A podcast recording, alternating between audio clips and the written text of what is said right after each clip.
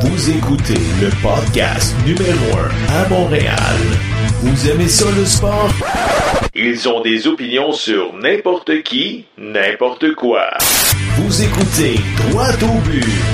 Voici vos animateurs, Gavino De Falco et Jean-François Dos Santos.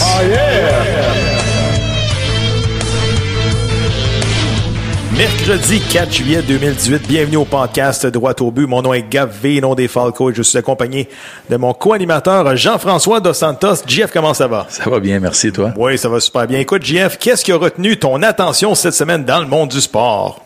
Le 1er juillet. Oui, 1er juillet, qu'est-ce qu'on fait? On déménage pas, on signe John Tavares. Yes, sir, go Leafs! Hey, voyons, arrête donc. Yes. là. Comment tu peux te ridiculiser à porter un uniforme de même? Hey, c'est rendu Canada's team. Canadien, c'est rendu un petit marché de la Ligue nationale. Il n'y a plus personne qui veut signer là. là. Comment est-ce que tu peux te ridiculiser à porter un Je uniforme de même? m'excuse, là, c'est rendu mon équipe. Je m'excuse, c'est rendu mon équipe. Une équipe qui est capable de signer des joueurs autonomes. L'année passée, Patrick Marlowe. Cette année, John Tavares. T'as-tu vu la ligne du centre des Maple Leafs? Écoute, premier trio, Tavares, deuxième Matthews, troisième Nazem Kadri. Un gars qui a marqué plus de 35 buts il y a deux ans. Tabarouette. Comparativement à quoi? Quoi? C'est quoi vous avez à Montréal? Vous avez des gars comme le col roulé. Mais col roulé de retour. Tabac. Non, mais je l'avais dit depuis tout le temps, je l'ai dit, c'est sûr et certain, les canettes reviennent à Montréal. OK, ben c'est ça. Vous autres, vous avez fait, vous avez, vous avez fait de la place pour, euh, pour euh, signer encore Plekanec. Non, mais tu me niaises-tu? Je suis tombé en bas de ma chaise. Encore une fois, le retour du col roulé à Montréal. OK, ah, c'est un an, deux millions. Ben oui, puis Ben, il va prendre la place des jeunes. C'est supposé être Mais une reconstruction, Il va prendre la place des gens, il va prendre la place de qui? Ça te prend du monde aussi avec de l'expérience. Il y a une éthique de travail incroyable. Le gars, il veut venir à Montréal, tu te craches dessus. Il va pas venir à Montréal. Puis les gens qui me disent, ah, il va être bon avec les... Montréal? Ah ouais, mais il va être bon. il veut pas venir il à va être bon avec les jeunes. Il va être bon avec les jeunes. Hey, come on. Il a entouré combien de jeunes, ce gars-là, dans les 15 dernières années? on, va, on, on va faire un petit flashback. là. Ouais, vas-y donc. Combien de, de joueurs est-ce que, dernièrement, est-ce qu'ils ont dit, hey, moi, là, je veux aller jouer pour le Canadien de Montréal? quand ils sont en fin de carrière. Des gars comme Daniel Brière, ah, tu sais, quand ils ont fait le tour de la Ligue, ah, je vais signer à Montréal, ça va être un beau 4 non, non, millions. je vais Georges Larac, la même chose. Si je vais signer pour Montréal, pourquoi? Parce que je suis québécois, puis le Canadien va overpayer pour moi, fait que je vais retourner à Montréal. Je vais aller, à- en fait, pas retourner, mais je vais aller à Montréal. Mhm, ben oui. Puis je vais jouer pour l'équipe de mon enfance, tout ça, puis je vais être overpayé. Mais c'est pas le cas. Dans, dans son cas, c'est pas ça le cas. Le gars, il veut être ici. Écoute. Il a- non, le gars, il veut être ici. parfait, il veut le monde, être ici, ils l'ont critiqué correct. tout ce temps-là, pas parce qu'il est mauvais, parce qu'il gagnait trop d'argent pour. Ben en oui, fait, mais- Puis il était pas dans la bonne chaise. Non, non, mais c'est pas de sa faute. Ton, ton directeur général, comme troisième, quatrième centre, là, c'est un des meilleurs de la ligue. ça va être parfait. Bon, ben ça, mais c'est- pas de sa faute- c'est pas de sa faute parce à que lui, vous c'est avez Marc juste- fait vous pas avez son juste travail. des troisième et quatrième centres, Colin. Ben oui, vous ben, avez juste ça. Ben oui, on, je sais qu'on a juste ça, mais c'est c'est quand même pas de sa faute à lui. Le gars, il veut jouer ici. Moi, j'y lève mon chapeau. Merci, Thomas. Oh my God. Euh, La saison va être longue. Écoute, tu portes le numéro 71. C'est ça que vous avez eu l'année passée comme point. 71 points. Puis ça sera pas mieux cette année, là. Oublie ça. À l'heure où l'on se parle, ton premier centre, c'est Philippe Dano. Ton deuxième centre, c'est Jacob Delarose. En, Puis Drouin, lui? Ben, Drouin, garde, il va jouer à l'aile. J'espère- moi, je le mettrais à l'aile. ben, moi aussi, j'espère. En tout cas, 71 Pour l'instant, points. il est En tout cas, encore ça a été un pétard mouillé. Même moi, écoute, j'espérais à la dernière minute que John Tavares signe à Montréal.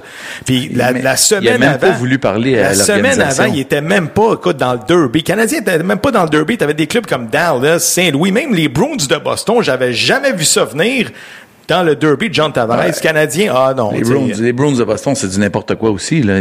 On peut pas dire n'importe quoi. Écoute, c'est qui qui était vraiment dans la course, là?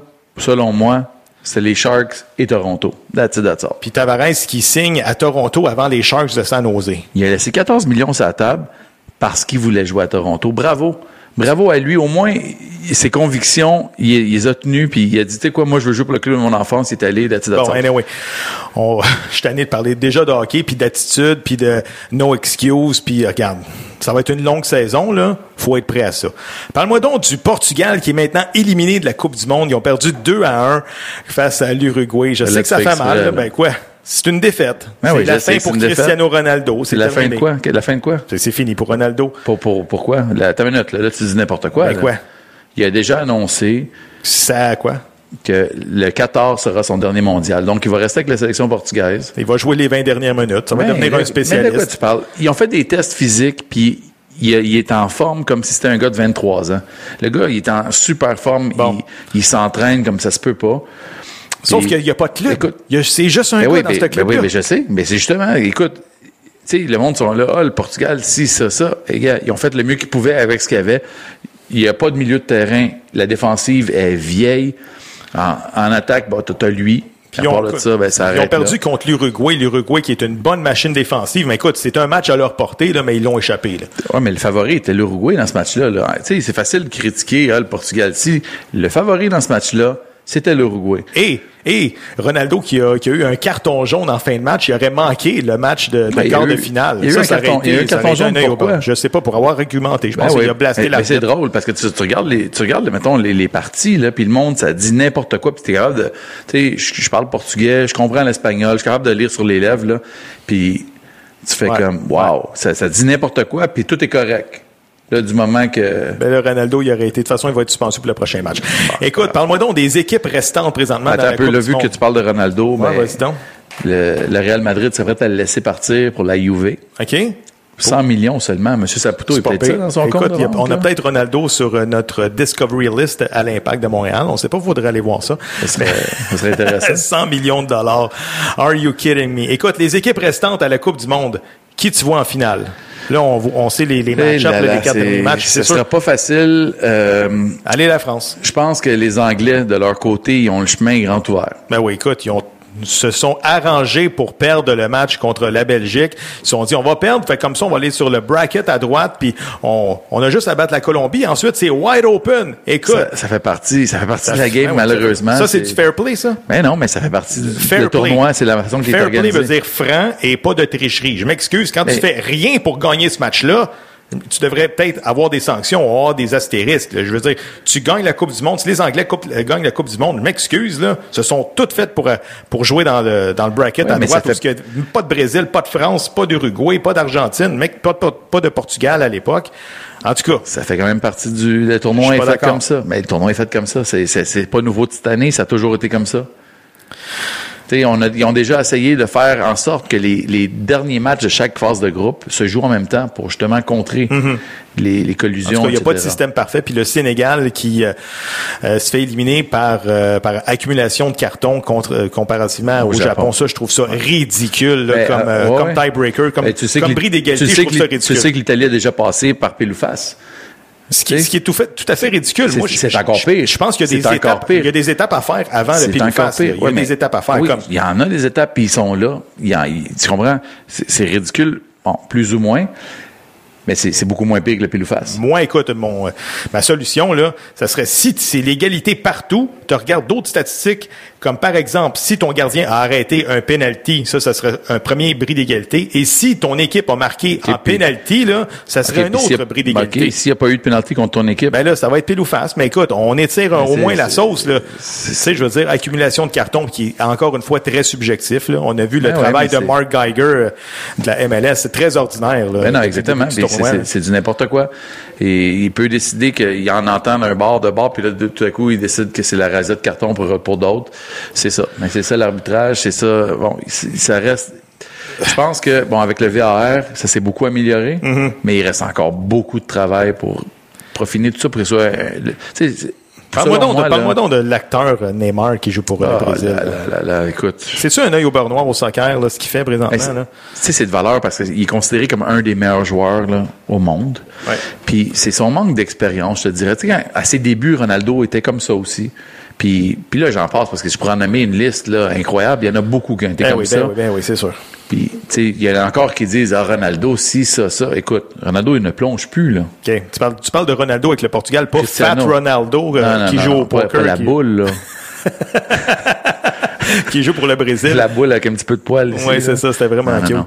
Mais je parle de Cristiano Ronaldo. Il plonge plus, le gars. Il s'est, il s'est dit, tu sais quoi, puis c'est ça que la maturité avec le temps, t'apprends que, Ouais. tu sais quoi, si je joue au soccer, je vais être bien meilleur que si je me mets à faire le clown à gauche, à droite. Écoute, quand le Portugal a gagné l'Euro en 2016, Mhm. là, puis euh, Ronaldo sorti- était sorti du match, mais je me suis dit, ah non, tu sais. Ben oui, absolument. Je suis sûr qu'il fakait. Je suis sûr qu'il Ben non, fakait. ben, il était vraiment blessé. Ben, tu penses qu'il va sortir pour, pour vous dire, je vais continuer ma comédie jusque sur le banc? Euh, je ne crois pas. En terminant, on parle de l'impact de Montréal qui sont de retour dans le dans la, dans la, dans la course aux séries éliminatoires à deux points d'une place en série. Victoire de 2 à 0 de l'impact de Montréal contre une des grosses puissances dans la ligue, le Sporting, Kansas, City.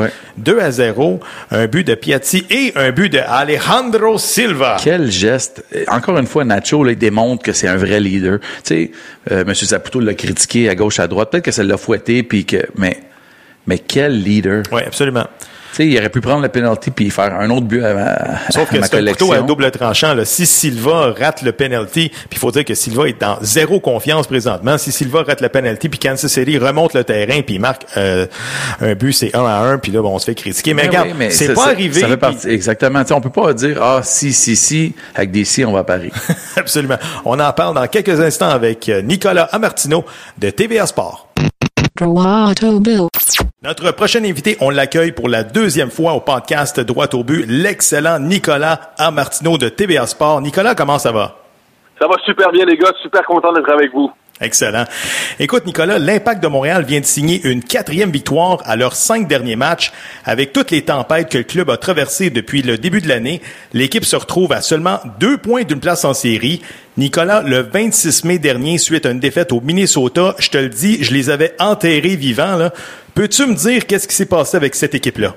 Écoute, t'étais pas le seul. Je pense que toute la ville de Montréal au complet avait enterré cette équipe-là. Ça allait vraiment pas bien et j'ai l'impression qu'on a réellement euh, fait volte-face. On s'est regardé dans le miroir du côté de l'impact de Montréal et on s'est dit, OK, on est responsable de notre malheur actuellement. On ne travaille pas l'un pour les autres. On doit absolument réussir à travailler en équipe. Et, je pense également que le fameux entraînement où il y a eu un peu de bisbille, où, il y a eu de la chicane, où Raheem Edwards, Jason Vargas ont eu mal à partir, où Dominique Oduro a calmé tout le monde, où Chris Duval a levé le ton également.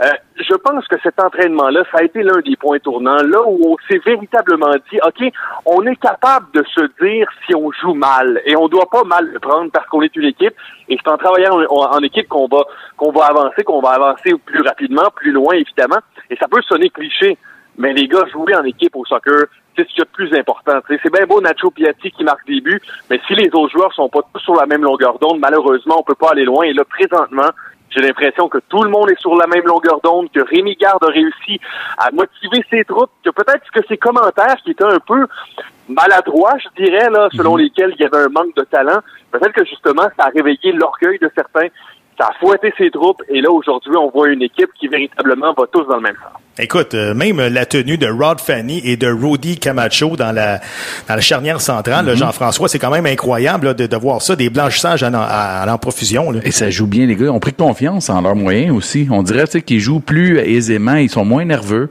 puis c'est tout à leur honneur. Et puis, écoute, même Ken Krolicki, on y trouvait pas de chaise, mais écoute, faut dire qu'il fait le travail là, présentement, là, Nick. Ouais, écoute, Ken Krolicki, puis euh, même Rudy Camacho, je pense que c'est les deux gars qui ont euh, mangé le plus de sable, si je peux me permettre l'expression, depuis le début de la saison. Les partisans les lâchent pas d'une semelle. En fait, Ken c'est un, un jeune. C'est un jeune qui arrive des rangs collégiaux. C'est difficile de s'adapter à la MLS. Et dans son cas, Rémi Gard n'avait pas le choix. Il devait absolument mettre quelqu'un. Il devait choisir entre Louis Bellangoyette, Chami Chom et Ken Krolicki et celui que Rémi Garde considérait le plus près ou celui qui avait euh, une, marge de progression qu'il considérait plus rapide, ben, c'était Ken Krolicki. Et là, on voit que ce gars-là, euh, qui n'a pas nécessairement un talent naturel, ben il euh, il compense avec son énergie, avec son désir. Euh, Ken Krolicki, là, jamais il va demander de sortir du terrain, jamais il va montrer un signe de fatigue. C'est un, un animal, ce gars-là, à quel point il a de l'énergie puis il a du, du cœur au ventre. Dans le cas de Rudy Camacho, maintenant, euh, euh, tu sais, on l'a critiqué beaucoup, mais je pense que c'était avec raison. Et lui-même le sait. Ça n'a pas été des belles performances quand il est arrivé avec l'Impact. Ses premiers matchs, ça n'a pas été euh, très, très joli. C'est un gars qui est bon balle au pied, qui est bon en relance. Mhm. Mais malheureusement, j'ai l'impression qu'il ne faisait pas nécessairement confiance. Et là, avec Rod Fanny, a réussi à, à se calmer un petit peu, à calmer le, jeu avec euh, avec euh, la balle au pied. Et ils sont tellement complémentaires, ces deux gars-là, présentement, qu'on est en mesure d'avoir une brigade défensive solide. Mhm. Et présentement, les quatre gars en arrière sont, sont très solides, jouent bien ensemble. Les milieux de terrain aussi sont sur la même longueur d'onde. Maintenant, il reste juste à l'attaque à s'éveiller pour que le derrière, le milieu et l'avant fonctionnent tous en même temps. Nicolas, Rob Fanny a décidé de prendre la, il a pris la décision en fait de rester avec le club montréalais jusqu'à la fin de la saison. Si aujourd'hui je te donnais le choix entre Fanny et Simon, tu prendrais qui? Ah, T'es pas correct, là, des questions comme ça, là. T'es pas ben, ben, correct. c'est difficile, c'est difficile, les gars, parce que c'est tellement deux gars différents. C'est tellement deux gars avec un profil différent. Idéalement, je prendrais une brigade euh, Fanny Simon, ce serait, ce serait le, exceptionnel. Euh, je te dirais que, tu sais, Fanny, c'est rare qu'on le voit au sol. Hein. C'est rare qu'on, c'est mhm. rare qu'on va le voir faire un tacle glissé dans la surface de réparation, ce que Simon faisait. sais, Simon prenait plus de risques, mais il était plus spectaculaire un petit peu. Euh, donc, c'est pas le même type de défenseur, mais présentement, ce que l'Impact a besoin, c'est justement un, un, un, pilier en défense, un gars qui ne laisse rien passer, un gars qui prend pas de risques inutiles. Donc, présentement, ce que l'Impact a besoin, c'est un Rod Fanny. Et Rudy Camacho peut, à certains égards, c'est-à-dire dans un aspect peut-être un peu plus de, de, relance, un aspect plus offensif, Rudy Camacho peut prendre euh, l'allure d'un Laurent Simon parfois. Euh, en n'étant pas aussi bouillant défensivement, évidemment. Là. Mhm. Donc, euh, non, présentement, moi, je pense que la paire de défenseurs centraux là, qui s'est installée chez l'Impact de Montréal en ce moment, c'est la plus solide que j'ai vue chez l'Impact depuis très, très, très longtemps, voire euh, depuis le début de l'entrée de l'équipe en MLS. Excellent point.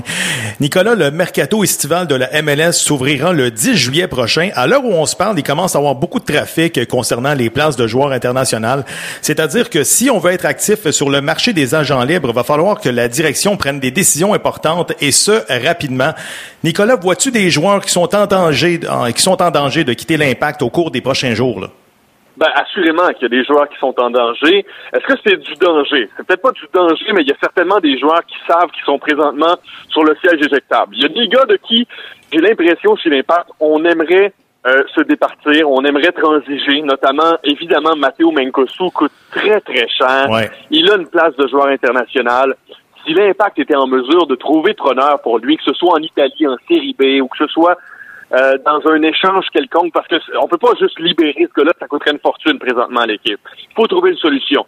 Euh, il n'y aura pas de solution miracle. Hein. Il n'y a pas une équipe qui va lever la main en voyant les performances de Matteo Menkosu présentement, puis qui va dire Ah, moi, je, vous le prendrai, Matteo Menkosu, puis euh, en échange, je vous donne euh, deux ou trois espoirs. C'est pas comme ça que ça fonctionne. Malheureusement, Mancosu produit plus. Fait comment on va faire pour s'en pour s'en départir? Ben là, c'est tout un casse-tête qu'on a Nick DeSantis, Adam Brass et Rémi Garde présentement. Autrement, ben, vous savez, là, il va commencer à y avoir du trafic pas mal en défense centrale.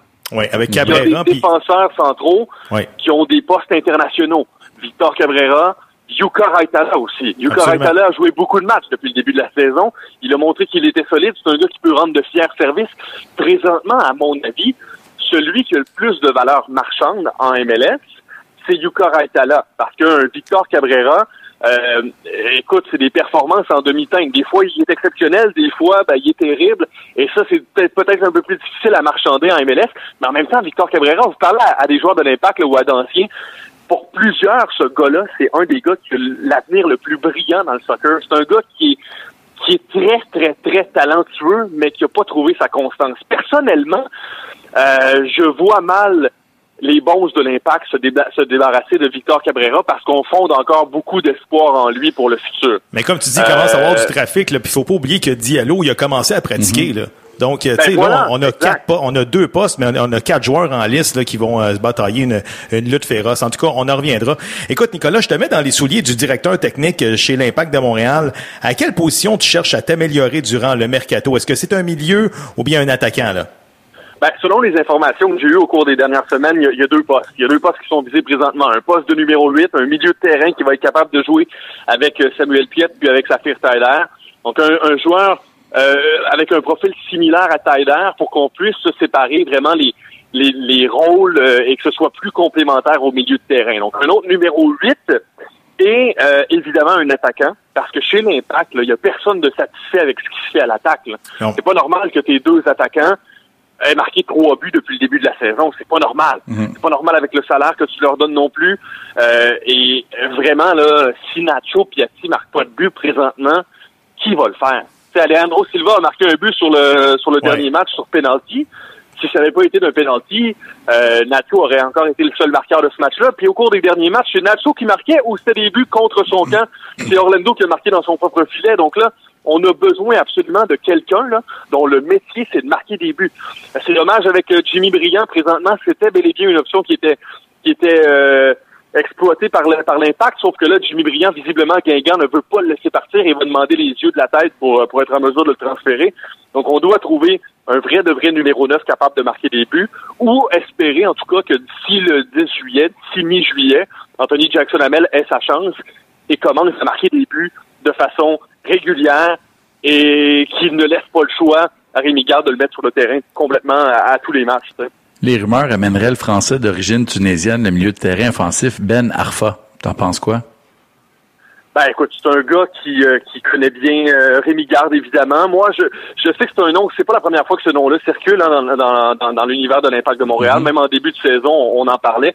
Et je me rappelle en avoir fixé un mot à Rémi Garde en début de saison. Et euh, il avait dit, écoutez, si Athènes veut venir ici, il est le bienvenu. mais en même temps, son salaire coûterait, coûterait quand même pas mal cher à l'Impact, mhm. bien évidemment. et il y a présentement d'autres offres hein, pour Ben Arfa, notamment en Allemagne à Borussia Dortmund avec un salaire bien plus élevé que ce qu'il pourrait gagner en MLS. Euh, dans une équipe qui a des chances de faire la Ligue des Champions, qui a des chances d'aller très loin. Donc, si je suis Ben Arfa présentement et que j'ai à choisir entre l'Impact de Montréal et Dortmund, ben présentement, ce gars-là a un, un, bon dilemme. Parce que c'est soit il vient vivre une belle vie ici, il peut se relancer, il peut devenir un des rois de la MLS. C'est un gars qui a tellement de talent, honnêtement, il serait en mesure de mettre le feu à la MLS. Ou je retourne dans un gros marché européen et j'espère ne pas cirer le banc. Mhm. Donc, la décision, moi, j'ai l'impression que la balle est dans son camp. Moi, je suggère un euh, nom, là. Je suggère un nom, Blairim Jemali, mais de toute façon, il est parti. Ouais. si Blairim Jemali venait jouer à Montréal avec une meilleure attitude que ce qu'il y a eu dans les dernières années, là, euh, on serait vraiment pour l'écoute à Montréal. Ben, c'est sûr. Écoute, en terminant, Nicolas, l'Impact affronte en fin de semaine les Rapids du Colorado au stade Saputo. Colorado qui a présentement 15 points en 16 matchs, euh, mais il va quand même falloir se, méfier de l'attaquant sénégalais Dominique Badji, lui qui compte 6 buts cette année. Par contre, il n'a pas joué la semaine dernière euh, dans la victoire face aux Whitecaps. As-tu des nouvelles dans son cas? Non, pas de nouvelles, euh, pas de nouvelles fraîches dans son cas. C'est le genre de nouvelles qui sort habituellement le jeudi ou le vendredi. Là, spécialement là-bas, il n'y a pas énormément de journalistes qui couvrent le le day-to-day, si je peux me permettre. Donc, mhm. euh, on va avoir des nouvelles euh, jeudi ou euh, vendredi dans le cas de Dominique Badji. mais dans tous les cas, écoutez, les gars, cette équipe-là, présentement, c'est une équipe qui est prenable, comme on dit, mhm. sauf que l'impact de Montréal a la fâcheuse habitude d'échapper les matchs qui habituellement sont à leur portée. la semaine passée, on voyait Sporting qui est ici comme une montagne insurmontable c'est exactement le genre de match que l'Impact nous a habitué de gagner au cours des dernières années. Là, les Rapids, faut éviter le piège de se dire on est beau, on est fin, on a gagné quatre de nos cinq derniers matchs par blanchissage, c'est sûr qu'on va gagner contre les Rapids. faut que les hommes de, de Rémi Garde arrivent samedi soir au stade Saputo affamés euh, et qu'on ne laisse absolument aucune chance à cette équipe-là de Anthony Hudson parce que euh, on peut pas permettre à cette équipe-là de se réveiller au Stade Saputo à Montréal. Et il faut pas oublier que les Rapids comptent sur l'excellent gardien Tim Howard, Tim Howard qui a déjà gardé les buts pour mhm. les euh, Américains euh, à la Coupe du Monde. Nicolas Amartino, un gros merci et on te suit en fin de semaine à TVA. Ça fait plaisir les gars, continuez votre bon travail. Merci beaucoup. Merci Nick. You're listening to the best podcast in Montreal. Roato Bill. With your host Covino DeFalco and JF Dos Santos. Le podcast Droit au but est fier de recevoir aujourd'hui l'excellent humoriste et en plus, c'est un grand amateur de sport. On accueille chaleureusement Jean-Thomas Jobin. Jean-Thomas, comment ça va? Euh, ça va bien, mais quand tu as dit chaleureusement, je me suis dit, je vais m'attendre à de la chaleur. Euh, je comprends que c'est la canicule, mais il n'y a pas eu d'applaudissements, rien. Oui, c'est vrai. Comme, right. Euh, Parfait. C'est un peu plus la chaleur. C'est plus des... la climatisation. Jean-Thomas Jobin, est-ce que tu te considères un amateur de sport, un connaisseur de sport ou un fan fini de sport? Euh, ben, la notion de connaissance, ça a l'air un peu vantard, donc je dirais pas ça. Euh, je vais choisir. Euh, je dirais que moi, je suis un gros. Je, suis à la base un sportif. Je préfère faire du sport que le regarder, mais je le regarde quand même probablement trop. Oui, hein? je suis beaucoup le hockey, le tennis, le football plus particulièrement. le hockey en saison régulière, euh, j'ai des pools, des keeper pools, fait que je le suis, puis surtout, je suis mes joueurs. puis euh, je fais des trades, tout ça, fait que ça, ça me force à l'écouter beaucoup. Le tennis, c'est peut-être le sport que je préfère regarder à la télé. Euh, mais ouais, mais euh, connaisseur euh, jusqu'à un certain point. Là, pour plusieurs sports, je pense que je connais ça, mais quelqu'un à côté de moi pourrait dire tu connais rien à rien, puis il aurait peut-être raison. Jean-Thomas, j'ai décidé de te contacter cette semaine parce que j'ai vu sur Twitter que comme nous, t'attendais avec impatience le dénouement dans le dossier John Tavares. Ma première question, Jean-Thomas, as-tu été surpris de voir que le Canadien n'était même pas considéré par John Tavares? Euh, non, euh, pas vraiment, parce que si, mettons, son souhait, c'est vraiment de gagner prochainement ou en tout cas avant la fin de sa carrière, je pense que la vitrine avec les Canadiens, je la trouve mince, puis j'imagine qu'il ne devait pas tellement avoir le potentiel d'une Coupe Stanley imminente. Euh, donc, euh, c'est ça. Je, je, peux pas dire que moi, je, suis un joueur que j'aime beaucoup, Jean Tavares, mais sa gestion du dossier envers les Highlanders, je la trouve un peu. Euh, je trouvais que c'était un peu euh, weird ou peut-être pas limpide dans ce qu'il a dit après. J'en rêve depuis longtemps, mais pourtant dans ce qu'il disait avant, c'était ah non, pour l'instant, mon souhait c'est de revenir avec les Highlanders, mais ça devait être clairement dans sa tête à y trotter depuis un bout qu'il voulait jouer pour son équipe, son équipe de de, prédilection quand il était jeune. Donc, je trouve qu'il n'a pas donné des chances ben ben aux Highlanders d'avoir quelque chose en retour parce qu'il devait même le savoir déjà l'année passée. Je comprends que peut-être ça a été dur pour lui de décider, mais il devait s'en douter. Donc, je peux pas dire que j'ai adoré de la façon qu'il a géré ça, mais bon, on n'est pas dans, dans le secret des dieux, des affaires qu'on qu'on sait pas trop comment ça se passe en coulisses, mais je préfère quand un joueur reste avec avec la même équipe toute sa carrière. J'ai un côté puriste là-dessus.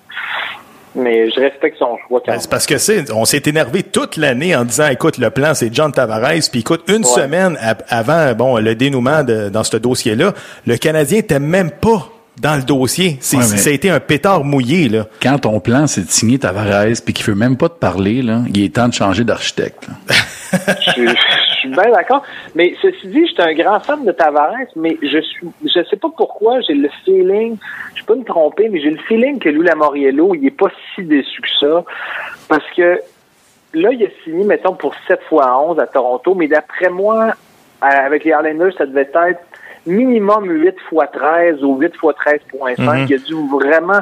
Puis Tavares, autant c'est un, c'est un excellent joueur, je suis pas certain que c'est un joueur qui va vieillir en beauté, je parle pas physiquement, mais c'est un, gars qui est pas un très c'est pas un très bon patineur à la base. Il a amélioré son patin, mais c'est un joueur qui, qui est surtout fort de la de la bleue au but, il a des skills, il fabrique bien les jeux, il a, il a, il a, il a une bonne vision, c'est un bon marqueur, mais il a pas un super patin. Puis j'ai l'impression que dans quatre ans, ça pourrait être un joueur qui avoisine les 55, 58 euh, points par année. Fait que 8 ans pour John Tavares à 13,5 millions avec les jeunes qui s'en viennent avec les Islanders, puis ils ont eu un super bon repêchage avec Dobson ou Wallstrom. Ils ont quand même Barzal qui va éventuellement faire sauter à la banque. Euh, ils ont quand même Andersley. Ils ont, ils ont quand même des munitions. Euh, donc, je suis pas certain qu'il est si désemparé que ça, parce que le contrat de Tavares à 13.5, il aurait finir par être un peu d'injambe. Je peux me tromper, mais Toronto va être vraiment dans la merde avec ça. Avec Marner, puis Lander, euh, puis Matthews, qui sont pas signés à long terme. Ça va être le, le chaos. Moi, je pense que ça va être la zizanie. Ça va être la zizanie, en tout cas. Écoute, Jean-Thomas, on t'a vu euh, sur les réseaux sociaux avec euh, le chandail de John Tavares et des Highlanders de New York. Peux-tu me, peux-tu, peux-tu nous expliquer c'est quoi cette histoire-là? Comment ça? T'es-tu un amateur des, des, t'es-tu un fan des euh, Highlanders? non, mais je suis vraiment fan du chandail. pour moi, les Highlanders, c'est les Highlanders en bleu c'est-à-dire à domicile. C'est le plus bel uniforme de la Ligue. Personnellement, c'est très subjectif, mais j'adore cet uniforme-là, le, mix de bleu et orange. Pour moi, les Highlanders en bleu les Red Wings en blanc, c'est les deux plus beaux uniformes de la Ligue. Je sais que tout le monde dit que c'est les Blackhawks en rouge, mais euh, il est très beau les Blackhawks, mais je sais pas pourquoi les Highlanders en bleu, et orange, je le trouve euh, vraiment fabuleux. Puis récemment, j'étais dans un euh, j'étais à Edmonton, puis euh, je, participais à un tournage, puis la, boutique où on était nous ont dit, ben, vous pouvez prendre chacun un chandail de votre choix, peu importe lequel dans le magasin. Puis euh, comme j'avais le chandail Tavares d'en face, puis je dis ah, c'est le plus bel uniforme de la ligue et peut-être que mon chandail bientôt il vaudra plus rien parce qu'il va s'en aller. Euh, je, je, vais prendre je vais prendre celle-là. Fait que là il va falloir juste que je le parce que, écoute. Je, le change. Jean-Thomas. Tu as essayé de convaincre John Tavares de s'aligner avec euh, le Canadien de Montréal. Tu as même envoyé un message cette semaine. Puis tu as même mis Byron Phrase dans un de tes tweets. Peux-tu nous expliquer c'est quoi cette histoire-là? Là? je me souviens pas exactement de mon tweet, mais euh, peut-être que vous pourrez le, faire une capture d'écran puis le faire défiler euh, dans votre podcast. je, vais vous je vais vous rajouter un petit peu de, de défi technologique dans votre podcast.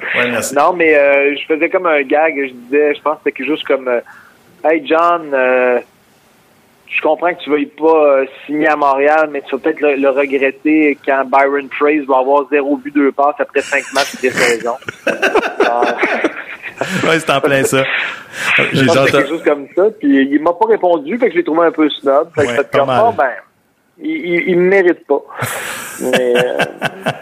Non, mais c'est ça, je, je, je, suis un, gros fan de hockey, puis euh, j'avoue que la décision de Tavares, j'étais intrigué. J'espérais vraiment qu'il revienne avec les Islanders. Pas parce que je suis un fan des Islanders, mais, mais j'espérais qu'il revienne pour finir ce qui a commencé, qu'il fasse un peu comme Stamkos, mais bon il rêvait de jouer avec les Maple puis je comprends. Je pense que les Maple vont être forts, mais ils vont avoir des problèmes avec le, plafond bientôt. Si jamais je te mets dans la, dans la chaise de Marc Bergevin, quel serait ton pitch de vente pour attirer des joueurs avec le CH? Ouais, ça c'est ça, on sait pas ce qui se passe dans ces des conversations en coulisses, euh, mais euh, je suis pas mal sûr que Bergevin a de plus en plus de misère. Euh, surtout que les réseaux sociaux, c'est assurément que ça doit empirer la situation parce que les joueurs, ils voient défiler beaucoup de, de, de, de sur des joueurs ou euh, ils peuvent même en recevoir. Ils peuvent voir que la provenance, des fois, c'est des, des, des, gens de Montréal hyper exagérément craqués. Donc, euh, tu sais, je pense qu'il y a des joueurs que je peux comprendre qui veulent être dans l'anonymat puis vivre leur vie tranquille où ils ne se font pas déranger, etc. Euh, donc, ça doit être vraiment dur pour Marc Bergevin, mais je sais pas trop ce que... C'est sûr qu'en ce moment, moi, je suis assez content des décisions qu'il a prises. Moi, je suis, un, fan des Nordiques à la base, je vous le cacherai pas, je viens de Québec. Maintenant, je prends pour les Canadiens, mais en attendant que les Nordiques reviennent, mhm. probablement jamais. mais euh, c'est ça, fait que je, pense que Bergevin, il fallait pas qu'il signe. Moi, je, me dis, s'il signe Paul Tachny, ça va être un boulet, ce contrat-là. Absolument. Tachny, euh, c'est un gars de 45, 55 points dans une bonne saison. C'est pas un premier centre. Puis là, ils ont repêché, ils ont deux bons jeunes centres qui vont s'en venir. Ça va peut-être prendre deux, trois ans.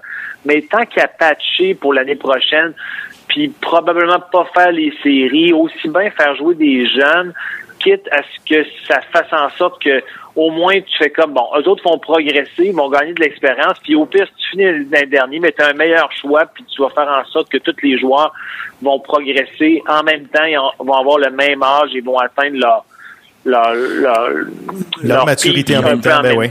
Ouais.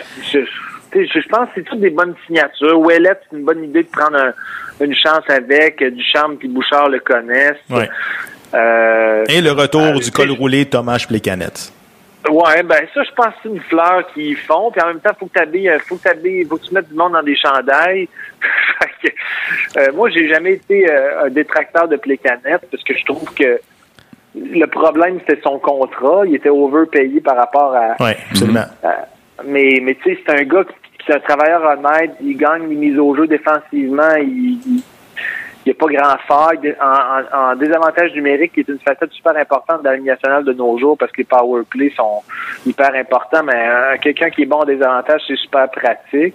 C'est quand même bien joué avec les livres en série. Euh, il a marqué un gros but, je pense, et puis, dans le Et surtout, là, un gars qui veut revenir jouer à Montréal, il veut jouer ici, c'est un des rares. C'est ça, effectivement. Ouais. Puis nous autres, on va lancer des pierres, ben non, on va lui dire merci. Hein? On lui dit merci. On... Puis là, il va pouvoir se laisser, laisser repousser son beigne parce qu'à Toronto, il ne pouvait pas. Oui, c'est vrai. Fait que, euh, d'après moi, c'est pour ça qu'il est revenu. Il dit, ah, bon, je vais pouvoir avoir ma, ma pilosité faciale. Mais, mais je sais pas trop. J'aurais bien aimé que, tu sais, dans le sens que moi, je pense que Joel Armia, c'est une belle acquisition. Il a 25 ans, puis il a quand même fait presque 30 points l'année passée. Puis je pense que il voulait se débarrasser de Mason pour essayer d'avoir Stachny qu'ils n'ont pas eu finalement. Mais il y avait il y a Jack Roslovich qui est un centre euh, qui a joué quand même euh, plusieurs matchs l'année passée avec les Jets, qui est un super bon prospect. J'ai l'impression que les Jets n'ont pas voulu le laisser aller, mais je me demande si, mettons, les Canadiens n'avaient pas obtenu le choix, puis au lieu d'Armia, il aurait, n'aurait pas pu avoir Roslovich à la place. Je sais pas. Mais j'ai, sûrement que ça a été discuté, là, mais... C'est ça, on connaît pas toutes les histoires. Écoute, Jean-Thomas, tu as créé un personnage qui s'appelle Ulysse Jobin.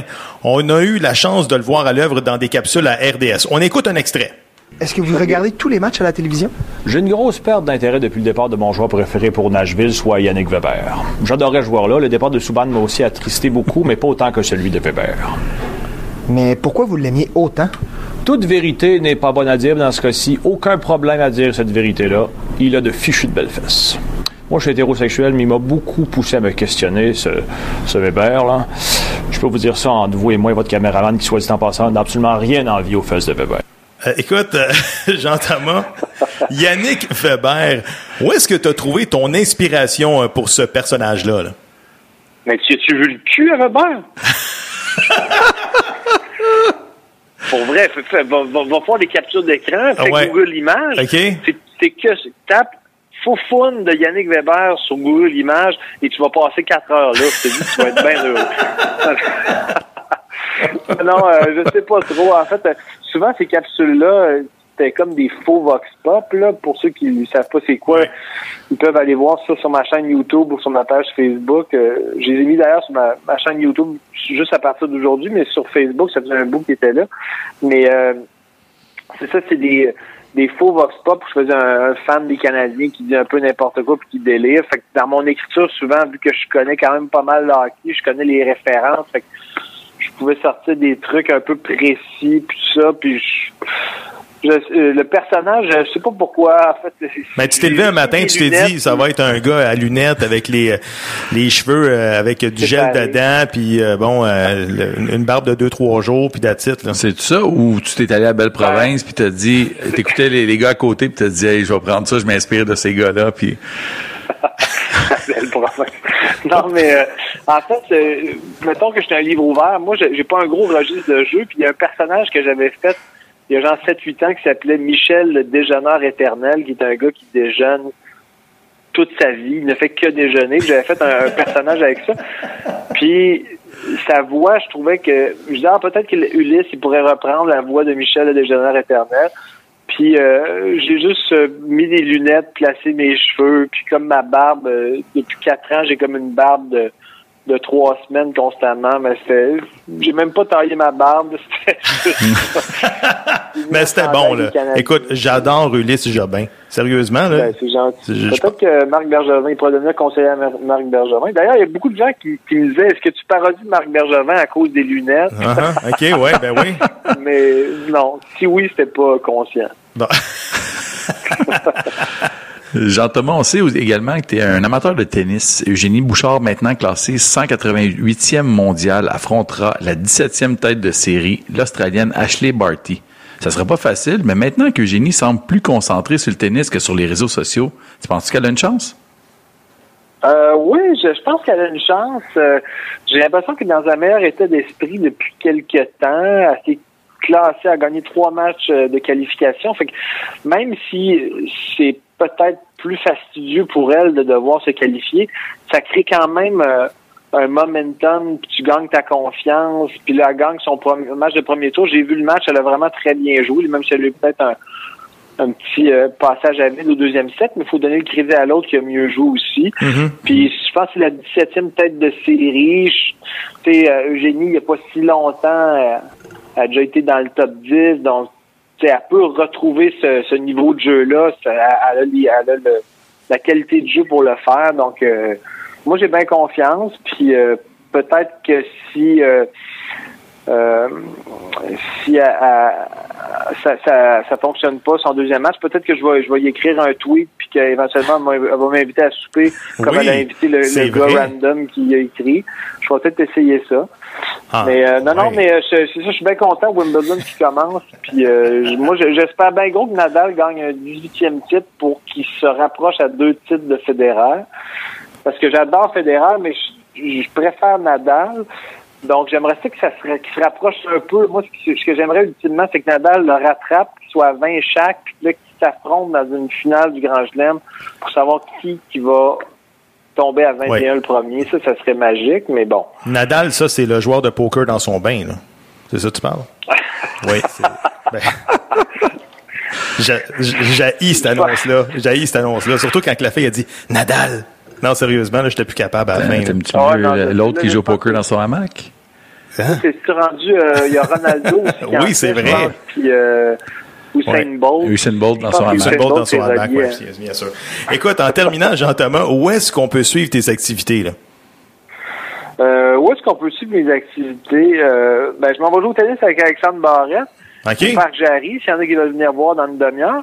Mais euh, sinon, euh, non, euh, sinon euh, je, je vais, je vais participer à plusieurs euh, festivals cet été. Le Comédia Fest euh, vendredi qui vient, euh, le- Juste pour rire le 21 juillet, etc. Des, des, des, des, des shows, euh, des, des festivals comme ça. Sinon, ma tournée vient de se terminer, mais ma- la captation de mon show euh, Apprendre à s'aimer là, qui vient de se terminer va sortir cet automne là, sur différentes plateformes numériques. Donc Mhm. les gens euh, pourront surveiller ça. Puis sinon, euh, ha- hashtag Jean-Thomas Jobin sur Twitter, puis euh, ma page officielle sur Facebook, Jean-Thomas Jobin entre parenthèses officielle, puis Instagram, puis euh, Badou, puis euh, LinkedIn. Alors c'est pas vrai. Ouais, puis. puis Tinder, puis.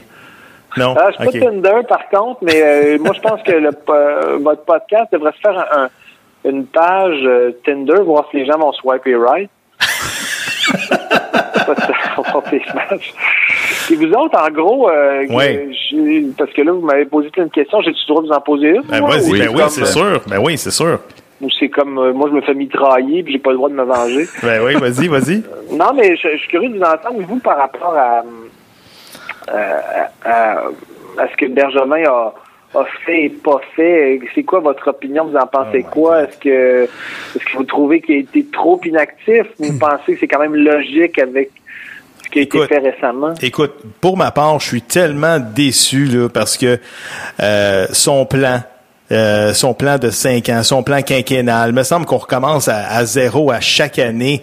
Euh, on était dans la fenêtre d'opportunité. Tu sais, on utilise des, des mots déjà faits comme attitude, euh, euh, no excuse. Après ça, plan quinquennal. Après ça, on, on- on- le reset. C'est, c'est, c'est plus, c'est pas un plan de reconstruction. Non, mais tu sais, à un moment donné, là, je pense qu'on nous prend pour des valises. Puis moi, ce que j'ai peur, c'est que le Centre Bell soit complètement vide, peut-être à l'approche des fêtes, là, ou à moitié Ah vide, ouais. parce que les gens, je pense, sont tannés des phrases déjà pré- préfaites. Puis qu'on dise que, écoute, cette année, ça sera pas beau, l'année prochaine non plus, parce qu'on on essaye de, de se départir de Weber et de Price pour reconstruire au complet pour avoir des jeunes. Moi, c'est c'est c'est c'est le mo- c'est le même que je m'en. Moi, de mon côté, Ben, en fait, je, je comprends ce que tu dis, dans le sens que tu trouves que c'est la non-limpidité qui te, qui te fâche, dans le sens que c'est pas annoncé officiellement sur une reconstruction. puis Ouais. Ça, je suis d'accord. En fait, moi, je, je trouve que l'année en fait l'année passée, je trouvais que c'était un désastre. Et depuis, je trouve qu'il y a eu beaucoup de désastres et de mauvaises décisions. Mais là, au moins, je trouve qu'il n'y a pas eu, dans le sens, mettons, dans le dernier mois, par rapport au draft, puis euh, par rapport au, au fait qu'il n'y a pas fait de grosses signatures qui pourraient devenir des boulets, ça, je trouve qu'il y a quelque chose d'intéressant là-dedans, là, dans Ouais. le sens que au moins que que là, il soit cohérent à partir de ces quatre dernières semaines, là, mettons, je trouverais qu'il y a quelque chose d'encourageant, même si c'est pas annoncé, puis qu'il y en a qui, je pense qu'ils veulent pas que, justement, se tirer dans le pied, puis que les gens se présentent pas au Centre Bell parce qu'ils annoncent une reconstruction, mais tu sais, souvent, tu sais, ça peut changer vite. Tu sais, des fois, il y a euh, un joueur, je prends l'exemple des Canucks l'année passée, qui n'a pas eu une très bonne saison, mais ils ont eu un bon début de saison, puis Brock Besser, il, Il- juste des fois juste un joueur ça peut créer comme un effet domino d'optimisme puis que là tu te dis ah ben là si on a un autre avant puis euh, quelqu'un d'autre va venir se greffer puis là il y a l'aura dans la ligue c'est que ah écoutons là les Canucks ils ont, ils ont comme ils ont de l'upside ils ont l'air intéressants ça peut virer vite si mettons euh, Kotkaniemi puis Peeling euh, l'an- à partir de l'an prochain Ouais. euh, sont, sont encourageants. Ça, ça peut quand même virer vite. Moi, je suis assez content de l'échange de, de Galchenyuk pour Domi. là. Je sais qu'il n'y a pas grand Et monde qui fait, mais moi, non, mais moi, j'ai- confiance, euh, une grosse confiance en, en Domi. Je pense qu'il va pouvoir jouer au centre. Puis C'est un joueur qui, pense que versus Galchenyuk, ma, perception, c'est qu'il c'est quelqu'un qui améliore les quatre autres joueurs en même temps sa glace avec lui, plus que Galchenyuk qui joue un peu avec des œillères. Euh, c'est sûr que Galchenyuk compte plus de buts, mais je, pense que Domi va pouvoir jouer au centre, puis j'enlèverais j'enlèverais Drouin du centre. Euh, ah, ça, c'est sûr. On va voir. Tu vois, moi, de mon côté, là, je suis déçu. Je trouve qu'il y a un manque de transparence du côté de l'organisation. Tu sais, si mm-hmm. tu décides de t'en aller dans la reconstruction, moi, selon moi, je préfère qu'ils soient intègres et qu'ils disent, nous, on va reconstruire. Puis, je, tu vois, je crois pas que le monde va dire, ah ben là, on n'ira pas les encourager. Au contraire, tu sais, j'aime mieux voir une équipe de jeunes perdre, mais c'est-à-dire, tu sais, on est en train de reconstruire, puis que, que voir une équipe patché comme les rues de Montréal, avec tout plein de trous. Le printemps arrive, qu'est-ce qui arrive? Les trous ressortent. On, ah le, problème est jamais réglé. Fait que, je suis tellement déçu du départ de Al Montoya. Non, c'est pas vrai. En tout cas. ouais, ça fait mal. Moi, je suis vraiment déçu qu'on ait juste eu Steve Mason deux heures. Oui, écoute, le gars, il a gagné le Calder en 2009. Je pense qu'il a devancé cette année-là des gars comme Steven Stamkos, des gars comme Drew Dowdy, Pekka Rinne. Puis, tu sais quoi? On l'échange. Ben, on sorti la statistique, la boutique du Canadien. la boutique du Canadien a vendu un jersey de Mason. Ah ouais, c'était qui? Pour vrai? Ouais. Arrête donc. ouais, il paraît qu'il est envoyé par Purolator. C'est quand même génial. Écoute, Jean-Thomas, on n'a plus le temps. Un gros merci, puis on se reparle bientôt. Ah, ben merci de votre temps, puis bonjour à tous les auditeurs auditrices, puis au plaisir de se reparler. À bientôt. Merci. Pour nous joindre, visitez la page Facebook Droite au but ou bien sur Twitter podcast Droite au but. Nous attendons vos suggestions et commentaires. Et comme dirait la mascotte des Canadiens, youpi, j'ai hâte que le baseball revienne. C'est le temps d'aller rejoindre le journaliste de TVA Carl Vaillancourt. Carl, comment ça va? Ça va très bien, vous, monsieur. Oui, ça va bien. Carl, beaucoup de sujets de hockey cette semaine. Commençons tout d'abord avec la signature du centre tant convoité John Tavares. Tavares qui retourne chez lui à Toronto et qui va empocher une coquette somme de 88 millions pour les sept prochaines années avec les Leafs. Carl, es-tu étonné? Ben écoute, tout d'abord, euh, juste pour faire un petit rectificatif, on parle de vraiment 67 millions sur sept ans. On parle de 11 millions par année. Mm-hmm. C'est beaucoup d'argent. Euh, mais écoute, euh, moi je m'attendais que c'est plus cher que ça encore. Euh, je suis persuadé qu'il y a eu des offres qui étaient plus élevées que celle-là. Euh, mais il y a un des éléments, là, je pense que même lui l'a dit dans la lettre qu'il a adressée aux partisans que son cœur était à Toronto, mais lui il a grandi en banlieue de Toronto, John Tavares. Fait que c'est sûr et certain que quand Toronto s'est manifesté avec de l'intérêt pour qu'il vienne signer là-bas, je pense qu'il n'a pas pensé longtemps. Sa décision devait être prise depuis déjà, là, je vous dirais, un bon mois. Écoute, la plupart du monde vont être d'accord pour dire que le hockey, c'est une business, les joueurs, c'est des petites PME. Non seulement Tavares a choisi les livres, mais il a laissé par le fait même 14 millions sur la table sur l'offre des Sharks. Ce qui est énorme, là. Mais tu sais, là, le Canadien devrait prendre exemple là-dessus puis se dire, tu sais, si on met sur papier une équipe intéressante, les joueurs vont vouloir venir, surtout les Québécois, ils vont vouloir venir parce que il y en a pas un Québécois dans sa jeunesse qui a pas dit Hey, moi là, je suis Maurice Richard, je suis Guy Lafleur, je suis Patrick Roy, peu importe. Tout le monde jouait au hockey dans la rue puis se disait Hey, moi là, un jour, je vais jouer puis je vais lever la coupe pour le Canadien de Montréal. Tout le monde, tout le monde, tout le monde. Fait que, tu sais, c'est sûr que si on arrive puis que même si on donne un peu moins d'argent, mais que le produit est là, le monde ils vont vouloir venir. Ça, c'est pour moi là, c'est inconcevable. Mais écoute, ça fait pas si longtemps que ça. Hein, on se souviendra quand le Canada de Montréal avait signé là, sur les joueurs autonomes, un paquet de joueurs qu'on disait là, quand même intéressant. On se souviendra, là, c'est sûr qu'aujourd'hui, on en a peut-être une moins forte estime, mais des gars comme Camilleri, Gomez, qui avait été cherché dans une transaction, puis euh, Brian Gianta, euh, mhm. puis il y avait eu quand même quelques joueurs. Le Canadien était convoité à ce moment-là. La raison à ça, c'est qu'on avait été chercher un joueur qui était considéré comme un top gun dans la ligue. Mhm. Ça s'est pas avéré le cas, mais aux yeux de beaucoup de joueurs, puis aux yeux de beaucoup de monde, ce gars-là était sensiblement un joueur d'impact. Puis là, d'autres joueurs ont suivi la parade disant qu'il allait gagner à Montréal. On sait Montréal, c'est une ville de hockey. C'est une ville qui est extrêmement forte euh, du côté du Canada de Montréal. Euh, fait que c'est sûr que lorsqu'on a ce joueur d'impact-là qu'on est capable de mettre la main dessus, ben, il y a plusieurs autres joueurs autonomes qui vont pouvoir venir signer à Montréal pour gagner à Montréal. En tout cas, faut pas oublier que les Maple Leafs de Toronto, pour une deuxième année consécutive, là, l'année passée, Patrick Marlowe et cette année, euh, John Tavares, c'est un peu eux autres là, qui volent la vedette là, euh, concernant les euh, joueurs autonomes. Carl, as-tu aimé la transaction que le Canadien a réalisée avec les Jets de Winnipeg, avec notamment l'acquisition du Finlandais Joel Armia? Es-tu capable de nous dire quel genre de joueur que c'est Joel Armia? Joel Armia, pour ceux qui ne le connaissent pas, c'est vraiment un ancien choix de première ronde. Je pense date de 2011. Euh, c'est un gars qui a 25 ans. C'est un gros bonhomme, un gros Finlandais, un allié droit. 6 pieds 3 pouces, 200 livres. Il a, il a une excellente protection de rondelle. C'est un gars qui a un bon coup de patin puis qui a une bonne vision de jeu. Là. c'est un gars qui avait beaucoup, beaucoup de potentiel, qui a décidé de poursuivre sa carrière en Finlande au début de sa carrière, qui a peut-être ralenti sa progression. Euh, puis par la suite, ben, il a joué à la Ligue nationale. Il y a environ, ça fait trois saisons qu'il joue dans la Ligue nationale. Là, maintenant, le Canadien est allé chercher. Qu'est-ce qu'on a donné en retour? Écoute, on a donné Simon Bourg. Mais tu sais, on le voit que c'est un, un, échange qui était fait seulement pour que les Jets de Winnipeg soient en mesure de baisser leur masse salariale. Parce que le Canadien a été chercher également Steve Mason pour le racheter finalement. Donc, euh, c'est quand même un poids qui est assez considérable sur la masse salariale des Jets. Dans l'échange, ben, on nous a fait une fleur, on a dit, ben, donnez-nous on va vous donner Armia plus notre voleur, plus deux jours à pêchage. Parce que nous, on a vraiment besoin de place parce qu'on voulait signer Paul Stachny. On a échoué mais on a plus de, on a plus de place sur la masse salariale. Donc, on ne sait jamais, il peut y avoir un échange euh, au courant de la période des euh, de la date limite des transactions au mois de mars, mois de février, où on peut procéder à cet échange-là. On n'est pas euh, comment dire, pogné avec un cap salarial qui est trop flush. Écoute, l'année passée, Army, en 79 matchs avec les Jets, il a récolté 12 buts, 17 passes, 29 points. Et comme tu l'as dit tantôt, Carl, ça a été un premier choix des Sabres, 16e au total en 2011, et, et le Canadien avait repêché au 17e rang Nathan Beaulieu. Quand même bizarre, hein? Je le prends, je le prends avant Beaulieu, là, ça c'est sûr. on euh, verra ce que ça va donner. Écoute, Carl, ça a été quoi ta réaction lorsque tu as appris le retour du col roulé national Thomas Plekanec chez le Canadien, là?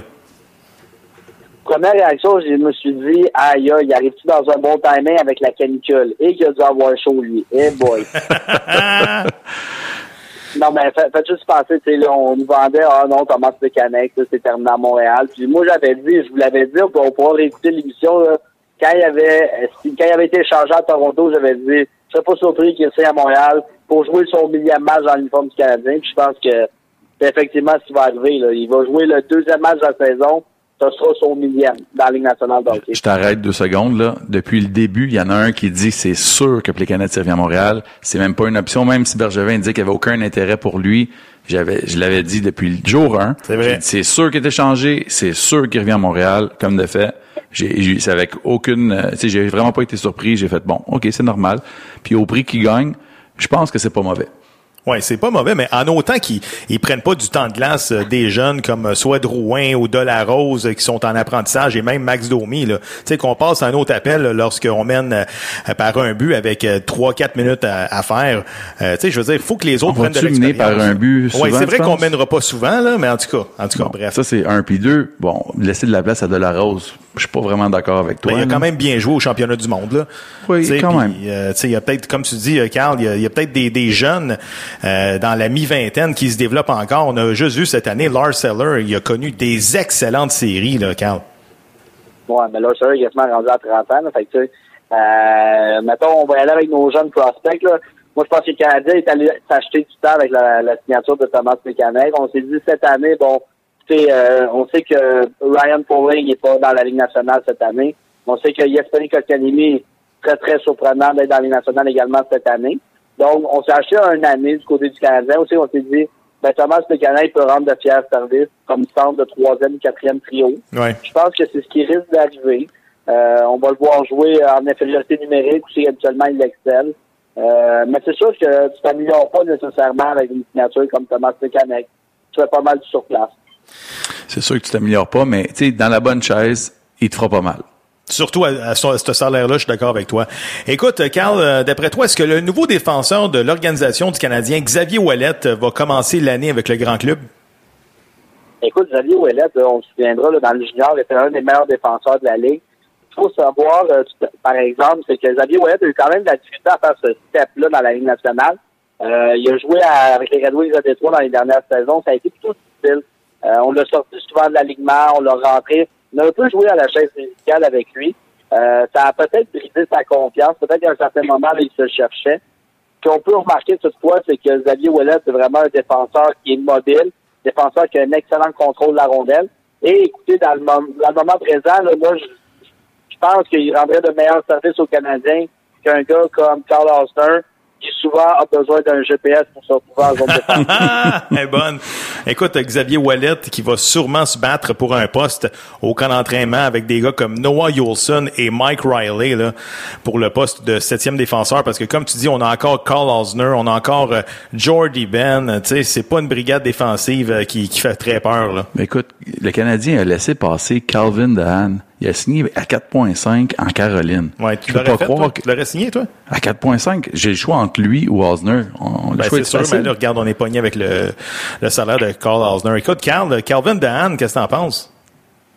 Ben écoute, ça, c'est la preuve que le marché est un peu toujours fou le 1er juillet. Calvin Dahan, qui n'a jamais atteint plus de 25 points dans la nationale, c'est un gars qui a des historiques de blessures quand même importantes depuis les cinq dernières saisons. Euh, il a eu de la difficulté à faire son entrée à la nationale de hockey moi, je suis, un peu perplexe, mais écoute, c'est pas une mauvaise signature pour euh, les Hurricanes. On sait, les Hurricanes sont peut-être une des meilleures brigades défensives en termes euh, homogènes que je pourrais que je pourrais dire lorsqu'on regarde ça, parce que écoute, on va avoir Aiden Fleury, le choix de première ronde qui est excellent, qui est arrivé. On a des gars comme Brad Tessé, des gars comme Jacob Stalin, qui fait très bien également. On a Justin Cole qui est comme le corps arrière de cette équipe-là. Doug Hamilton, faut pas oublier. C'est vrai. Oui, Doug Hamilton par la transaction. Fait c'est sûr que les, les Hurricanes, c'est une équipe qui, était, qui est beaucoup euh, qui s'est beaucoup améliorée dans ce 1er juillet. Ouais. Euh, la venue de, de Han, est-ce que sur le deuxième avantage numérique, probablement c'est là euh, qu'on va tenter de, de, de, le mettre, parce qu'on sait que la deuxième unité d'attaque massive, elle n'est pas nécessairement flamboyante du côté des Hurricanes. Euh, mais je m'entends pas à ce qu'il soit. Il va pas peut-être 28 à 32 points cette année, mais pas plus que ça. Bon. C'est euh, un défenseur honnête, on peut dire. Honnête. Ça, on connaît ça des défenseurs honnêtes à Montréal. Carl, dans le dossier du joueur de centre Ryan O'Reilly, comme on dit, les Sabres étaient gourmands dans leurs négociations, puis j'ai comme l'impression que les Blues ont beaucoup donné dans cette transaction-là. Es-tu d'accord avec mon affirmation? Ben, écoute, Ryan O'Reilly, là, regarde, ça sera pas un secret pour personne. Je pense qu'il n'est pas capable de jouer sur aucun premier trio dans la Ligue nationale de hockey, mais c'est un excellent joueur de deuxième trio. Fait que c'est un des meilleurs centres de deuxième trio de la Ligue, mais il serait pas capable de passer aucun top 3 dans la Ligue au centre. Sauf avec le Canadien. Sauf avec le Canadien, oui. Mais quand, il y a quand même des bonnes stats l'année passée. 24 buts, 37 passes, 61 points avec les Sabres de Buffalo, là. Tu sais, pas Sur un premier trio avec Jack Eichel. Il faut, faut relativiser, là c'est sûr que si tu le places dans des situations gagnantes, c'est un gars qui peut te sortir du 60-60 points. Mais sa place, tant qu'à moi, c'est un centre de deuxième trio. Euh, un très bon centre de deuxième trio. Peut-être l'un des cinq meilleurs de la ligue sur le deuxième trio. Mais quand tu regardes ça, ce qu'on demandait, écoute, il y, a des rumeurs, puis ça, est-ce que c'est vrai, est-ce que c'est faux, on n'aura pas la, réponse. Mais il disait que ce qu'on avait demandé aux Canadiens pour Ryan O'Reilly, c'était trois choix de première ronde. Ils sont malades. C'est c'est halluciné complètement. Là. Ben oui, c'est sûr. Ryan O'Reilly, là, on a déjà eu beaucoup pour. Euh, tu sais, oui, Berglund, Sobotka, c'est des gars qui vont être des joueurs de rôle. Mais après ça, d'aller chercher Tage Thompson, qui est un joueur de un, jeune choix de première ronde qui a trois ou quatre ans du côté des Blues, qui est excellent, un gros bonhomme, 6 pieds 5, pas loin de 200 livres, euh, un excellent tir, une bonne vision de jeu. Il va jouer probablement sur les trois premiers trios de quelques saisons à Buffalo. Et là, on a cherché le choix de première ronde des Sabres. Les Sabres viennent de finir dans euh, des Blues, excusez. Oui. Je première ronde des Blues. Euh, les Blues bon, vont faire des séries éliminatoires selon moi cette année, donc euh, ça va être un show probablement autour du 20e, 22e. Mm-hmm. Mais quand tu regardes ça, quand tu regardes la ligne, ouais, tu regardes la ligne du centre des Blues présentement, le Braden Chen, Tyler Bozak et Ryan O'Reilly. Puis Robert Thomas qu'on a Robert Thomas qu'on n'a pas sacrifié. Exactement, c'est ça. Tu sais, on dit oui, on donné beaucoup. Je suis d'accord. Par contre, ils peuvent se le permettre parce que tu sais, ils vont all-in puis ils veulent gagner là.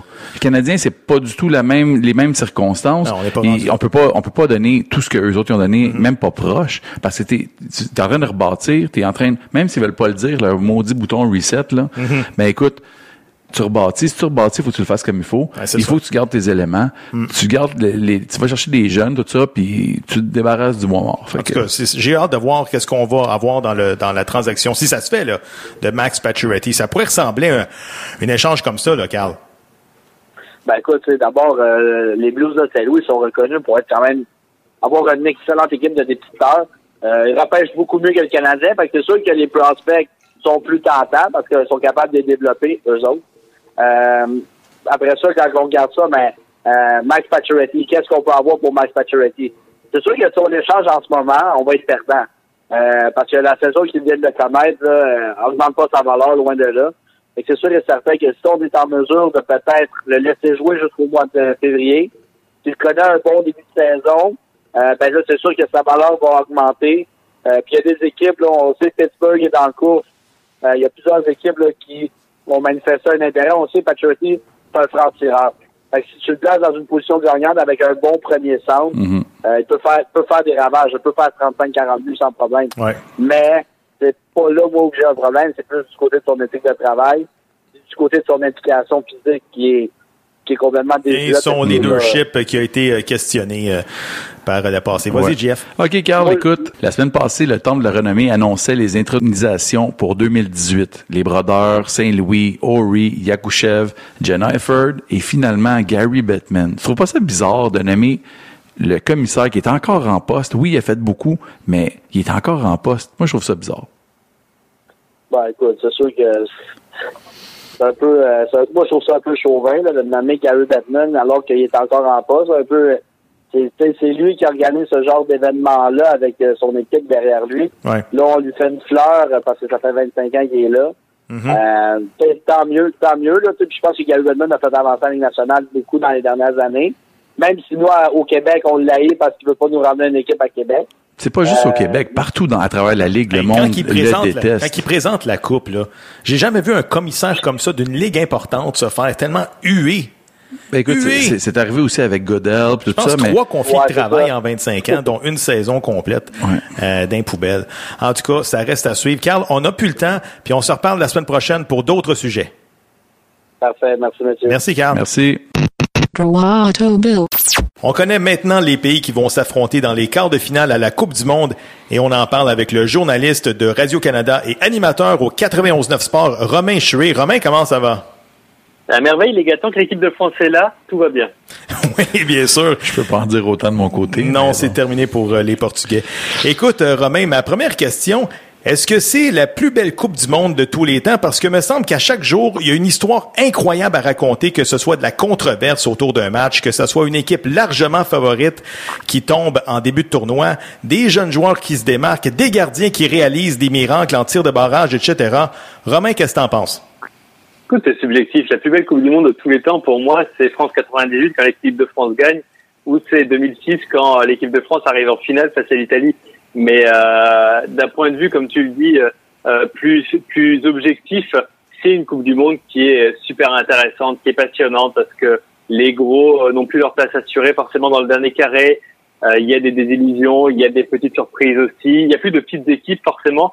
C'est une excellente Coupe du Monde, ça c'est clair, c'est sûr et certain. Romain, je reviens au match Belgique-Angleterre du 28 juin dernier. Pour ceux qui sont pas au courant, le perdant, de ce match-là se faisait récompenser en évitant toutes les grosses nations du tableau restant. On a entendu le mot fair play tout au long du tournoi. Romain, tu trouves pas que le match que la Belgique a remporté par la marque de 1 à 0 face à des Anglais qui, comme on dit, n'ont jamais eu l'intention d'aller chercher la victoire est l'antonyme du fair play? Suis pas d'accord. Je suis pas d'accord avec toi parce que ce match-là a au contraire été, je dirais pas le plus intéressant, ça serait mentir, mais a pas été aussi moche, pour être tout à fait honnête, que, que ce qu'on aurait pu penser. C'était un match où tu avais euh, euh, remplaçants d'un côté, huit de l'autre, mais avec quand même des remplaçants qui ont voulu montrer quelque chose, notamment du côté belge, mais du côté anglais aussi. C'était évidemment un match où fallait calculer, où tu dis euh, euh, que tu peux avoir une partie tableau beaucoup plus facile mais j'ai pas senti durant ce match-là qu'on a passé son temps à calculer, alors que le Japon, par exemple, euh, au tour précédent, au troisième match, là avait vraiment calculé pour éliminer le Sénégal en arrêtant de jouer dans les euh, 10, 15 dernières minutes, parce que justement il y avait un classement du fair play, il y avait le même nombre de points, donc on départageait au nombre de cartons jaunes, donc le Japon avait arrêté de jouer, et là c'était pas très fair play, parce qu'en plus le Sénégal, si le Sénégal marquait, le Japon était éliminé, mais on avait décidé d'arrêter de jouer. Ça, c'était pas fair play. En revanche, le match Belgique-Angleterre, écoute, La Belgique a gagné. L'Angleterre a bien fait, tu as raison de souligner, de perdre, surtout maintenant que l'Espagne est éliminée, ce qui donne une partie de tableau extrêmement ouverte pour les Anglais. Mais euh, tout s'est pas forcément joué sur ce match-là parce qu'il y a eu de l'action. C'était pas le match le plus passionnant, mais ça restait quand même malgré tout un match intéressant. Les journalistes ont demandé aux sélectionneurs anglais après le match si tu avais joué pour gagner, est-ce que tu aurais habillé Harry Kane? La réponse a été claire, c'était oui. Bien sûr, mais c'est évident. Donc, c'est sûr qu'on fait pas exprès pour perdre, mais ça, ça, ça, ça donne bien. L'équipe de France a aussi fait reposer euh, euh, Kylian Mbappé, euh, Griezmann. Euh, Griezmann avait joué, mais Giroud, plus, beaucoup de cadres aussi pour le dernier match, le dernier match de poule, comme beaucoup de sélections qui sont déjà qualifiées. Parce que pourquoi est-ce que tu fais ça d'ailleurs? Parce que évidemment, t'aimerais remporter ce dernier match pour continuer sur la dynamique, mais n'oublie pas que tu vis dans un groupe, tu vis avec un groupe de 23 joueurs pendant un mois et demi. C'est-à-dire qu'il y a la Coupe du Monde pendant un mois, mais avant, il y a déjà deux semaines de préparation. Mhm. Il faut laisser aussi un, petit peu de place aux remplaçants, à tous ceux qui sont là à te talonner durant, euh, durant la préparation, durant les entraînements, et qui sont extrêmement importants pour la vie de groupe. C'est-à-dire qu'il faut montrer à ces joueurs-là et aussi que tu comptes sur eux, parce que tu n'es jamais à l'abri d'une blessure, tu n'es jamais à l'abri d'un carton rouge, tu n'es jamais à l'abri d'une suspension de plus longue durée. Donc il faut que ces gens-là aient l'occasion de s'exprimer aussi, il faut aussi qu'ils soient heureux d'être là. Et c'est tellement important dans la vie de groupe de montrer que tout le monde a sa chance, et donc que ces gens-là ont l'occasion de le prouver lors d'un match effectivement qui compte pour pas grand-chose. C'est le cas de Belgique-Angleterre, c'est le cas du dernier match de l'équipe de France, c'était le cas euh, de plusieurs, de plusieurs matchs, de plusieurs sélections aussi euh, lors, lors des derniers matchs. Mais c'est important dans une mine groupe de laisser aussi la place à un maximum de joueurs, même si ça donne l'impression parfois pour le plus grand public qu'on ne joue pas pour gagner, mais c'est pas exactement ça en fait finalement dans la vie de groupe pour un sélectionneur. Écoute, Romain, on va parler, si tu veux bien, de l'acteur qui joue au foot pour la sélection brésilienne et j'ai nommé Neymar. Écoute, il y a eu tellement de critiques à son sujet dans les derniers jours qu'il y a même l'ancienne euh, grande vedette de l'équipe de France, Eric Cantona, qui a mentionné que Neymar était un grand acteur et un grand joueur. Écoute, Romain, maintenant que la réputation de Neymar est salie à l'échelle mondiale, euh, penses-tu que le numéro 10, euh, bon, il risque d'écoper d'un carton rouge pour simulation dans les prochains matchs? suis, euh, j'ai très partagé sur cet avis-là parce que moi-même j'ai écrit que Neymar est insupportable durant ce mondial. Il est insupportable durant ce mondial dans cette situation-là. Mais il y a quelque chose qu'il ne faut surtout pas oublier, mais surtout pas. Évidemment que c'est un joueur extrêmement doué qui fait la décision et qui a permis au Brésil largement euh, de se qualifier euh, face au Mexique. C'est lui vraiment qui euh, avait la main mise sur ce match-là et c'est vraiment euh, avec sa forme que le Brésil pourra aller loin ou euh, va s'arrêter euh, contre la Belgique en quart de finale. Mais il faut pas oublier une chose, c'est que Neymar provoque un nombre de fautes et subit un nombre de fautes incalculable depuis le début du mondial. Personnellement, j'ai jamais vu ça. J'ai jamais vu un joueur qui se fait autant bousculer, autant charcuter parfois, autant pousser, et c'est souvent de manière assez nette devant l'arbitre. L'arbitre, je trouve, ne protège pas assez Neymar, ne protège pas forcément assez euh, les stars euh, de ce modèle, parfois on dit que certaines stars sont protégées. Ça, c'est dans le cas de donner pour eux-mêmes des cartons. Quand on voit Cristiano Ronaldo qui euh, euh s'est plusieurs fois expliqué avec véhémence, notamment contre, contre l'arbitrage, là, on peut se dire que certaines stars, par exemple, ne sont pas assez punies par rapport à ce qu'ils font sur un terrain. Mais Neymar, quand il se prend des coups tout le temps, tout au long du match, j'ai vu à un moment une statistique disant que Neymar avait battu le record de fautes subies durant une Coupe du Monde. Et c'est quasiment le cas match après match. Donc on peut aussi estimer que Neymar en rajoute beaucoup, beaucoup trop. Mais c'est aussi pour montrer à l'arbitrage qu'il faut siffler, qu'il faut punir avec parfois sévérité toutes, euh, toutes ces actions-là. La dernière action justement de Neymar euh, qui a fait le tour du monde où euh, Neymar se roule en boule comme s'il va mourir justement lors, lors du dernier match. il y a aussi, il faut pas oublier non plus qu'il y a aussi ce joueur-là, ce, ce Mexicain qui va mettre le pied avec ses crampons sur la cheville de Neymar. Évidemment, on n'a pas l'impression qu'il appuie fermement. Mais est-ce que ce geste-là a quelque chose à faire sur un terrain de foot? Surtout qu'on est en dehors du terrain et qu'on est devant le banc de touche. Pourquoi mettre le pied alors qu'il vient récupérer le ballon Dans l'action, il vient récupérer le ballon qui est entre Neymar pour pouvoir jouer rapidement l'action parce que Neymar est déjà en dehors du terrain. Pourquoi mettre son crampon sur la cheville de Neymar? Là, je ne parle pas de la suite de Neymar qui évidemment euh, simule une énorme blessure, mais pourquoi faire cette action-là? C'est cette action-là de base qui devrait être punie. Exactement. C'est sûr que ce geste-là, c'était pour blesser, c'était délibéré, c'était pour blesser. Euh, tu le vois qu'il lève puis qu'il fait exprès pour piler sur la cheville. Là. Ouais, mais quand même, il en rajoute un peu. Là. non, il en rajoute beaucoup. Ça, c'est clair. Et je dis pas le contraire, il en rajoute. Mais c'est a priori déjà le geste n'a rien à faire là. C'est sûr, mais ça a été condamné, là, le, le, le, geste de Neymar, mais je veux dire, la réaction de Neymar à travers le monde. Ça fait des ben, bulletins de sport. Puis ça, ça aide, ça aide pas la cause des gens qui disent Ah, écoute, euh, ceux qui jouent au foot, c'est des fakeux, tout ça. Donc, c'est ça, ça, je veux dire. Lorsqu'un des trois meilleurs joueurs au monde donne cet exemple aux jeunes. oui, mais est-ce que Neymar a des protections Enfin, je suis désolé, on compare beaucoup. Euh, on en a lu des chroniques, on a comparé. Euh, euh, le, le, football, le soccer avec le hockey. Est-ce qu'il y a des protections pour les joueurs, à part les protèges tibias quand Neymar se prend des tacles à n'en plus finir partout, euh, il est à même le corps, c'est-à-dire qu'on le touche directement, il peut se blesser, il peut se fracturer, il peut être indisponible. Et là, on parle de conséquences désastreuses pour une équipe comme le Brésil.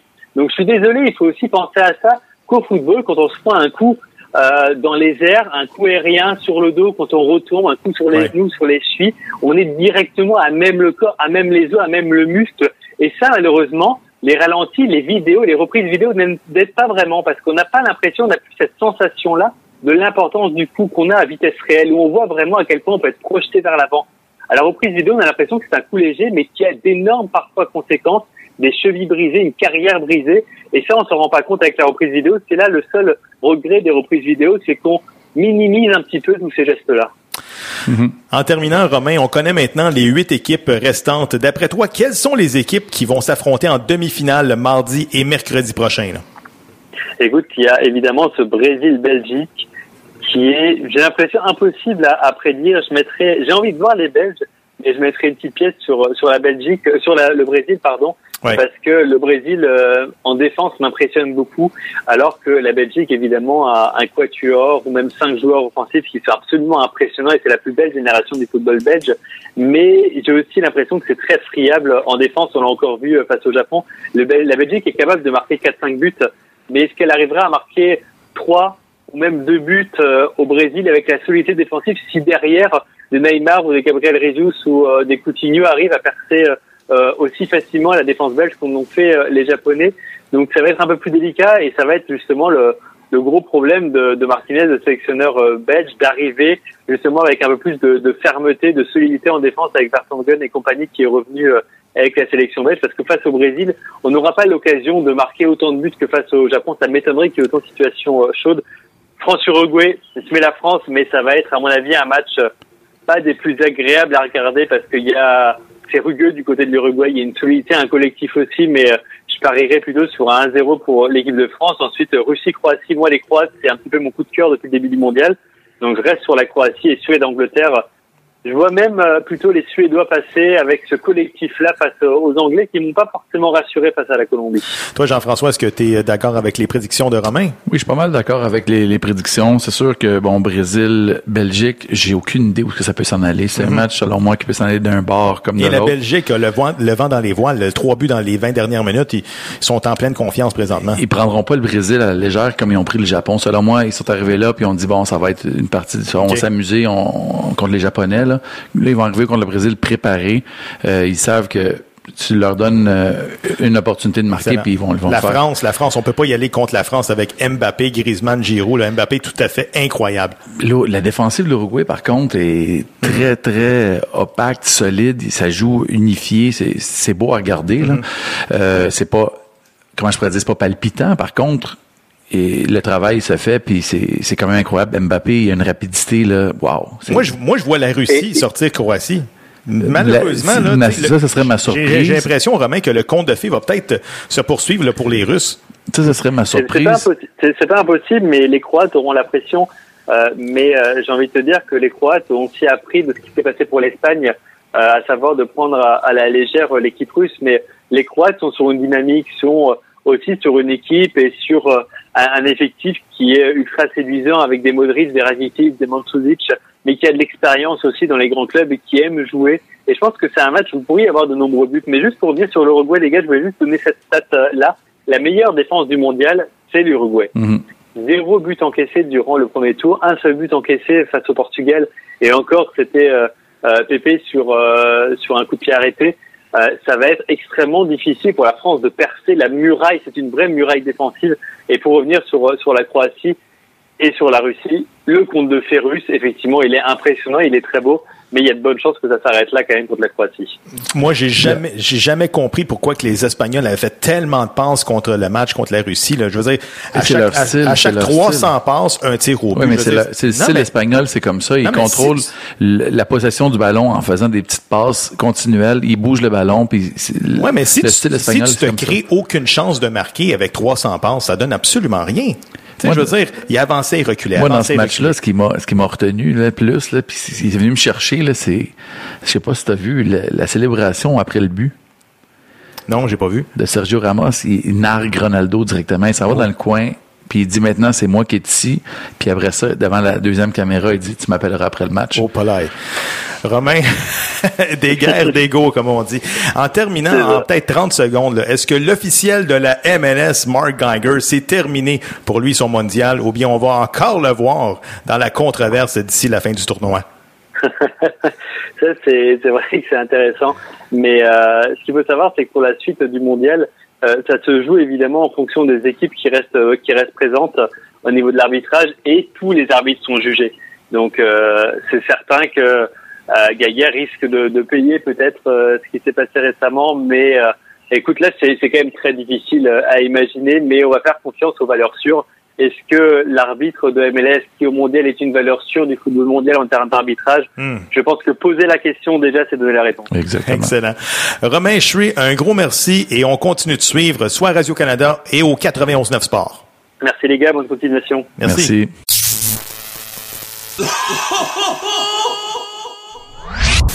personnage coloré de la scène sportive montréalaise. Oh oui! Son énergie est époustouflante. Avec lui, on ne reste pas sur sa soif. Ah! Voici le commentaire du Père Noël. Plécanec! Plécanec! Plécanec! Ben oui, écoute, Plécanec qui est de retour avec la Sainte Flanelle. Es-tu content, Père Noël? Ben moi, je connais deux personnes sont contents que Pécanet revienne à Montréal. C'est deux filles parce qu'ils le trouvent cute. Ben oui, même Louis de Villemercier, je pense qu'il est plus capable. Mais toi, Père Noël, ton opinion là-dessus? Hey, Pécanet, hey, ah, il 2 millions par année, plus un million en bonus qui va, c'est sûr qu'il va atteindre. Fait que 3 millions pour jouer sa troisième ligue. On n'a pas de problème avec ça. Pécanet, c'est un joueur, un des meilleurs joueurs défensifs de la ligue. Il, est bon, c'est fait ça. En fin de match, tu peux le mettre. C'est correct. Il n'y a pas de problème avec ça. Il va atteindre son 1000 matchs avec Canadien en plus. Écoute, Père Noël, John Tavares qui va s'aligner avec l'ennemi l'année prochaine, les Maple Leafs de Toronto. Ton commentaire là-dessus? Ben, tu sais, je sais pas si vous avez vu ça, la belle photo qu'il a mis sur Twitter. Dans le temps qu'il était jeune, il était petit, là, je pense une photo quand il avait 10-12 ans, avec les, les draps, l'oreiller, puis même le pyjama des Maple Leafs de Toronto. Content pour lui, il retourne dans sa ville. Puis en plus, tout le, monde dit que Toronto, il y a une grosse équipe. Hey, au niveau, là, Toronto, ça, va être une équipe de poule de hockey. Ils vont scorer des goals. Mais mecs qui arrivent des playoffs, ils n'ont pas de goaler, puis ils n'ont pas de défense. Fait que merci, bonsoir. En premier rond, Toronto s'en va en vacances. Écoute, Marc Bergevin qui fait imprimer des chandails avec le mot attitude en avant. Euh, tu trouves pas que ça fait un petit peu Pee-Wee 2A? Ben, tu les Canadiens, là, ils se sont débarrassés des party animals, là. Euh, l'attitude du Canadien, là, c'est, le hockey, c'est un jeu d'équipe. Sais, ils ont, ils ont besoin, ils ont besoin d'un boost, puis ils ont trouvé ça, ils ont trouvé ça comme là, l'année pas, une couple d'années avec Michel Terrier, c'est euh, no excuse, no excuse. Euh, fait que là, c'est, c'est attitude cette année, là. Euh, l'année prochaine, là, je sais pas ça va être quoi, là. Cours à scrap ou, euh, Merci, bonsoir. Rénovation, construction. La année, c'est attitude. Écoute, en parlant d'attitude, parle-moi donc du capitaine du Canadien, Max Pacioretty. Est-ce que tu t'attends à ce qu'il commence l'année à Montréal? Ben, tu sais, Max Pacioretty, là, c'est un gars qui score, qui a scoré au-dessus de 30 goals à peu près à toutes les années, à part l'année passée à cause de la grosse slump euh, du Canadien. Tu sais, il n'y a jamais eu de joueur de centre, là, Max Pacioretty. Ça serait le fun qu'il y en ait un. Michel, euh, Marc Bergevin, là, ça serait le fun qu'il en trouve un. Puis, Canadien, là, au pire aller, là, ils leur signeront Pacioretty, là, c'est un sniper. Mais trouvez-y un joueur de centre. Puis si vous n'êtes pas capable de, trouver un joueur de centre, au moins par respect pour lui, échangez-les dans une bonne équipe, au moins, qui, qui peuvent continuer sa, belle carrière quand même.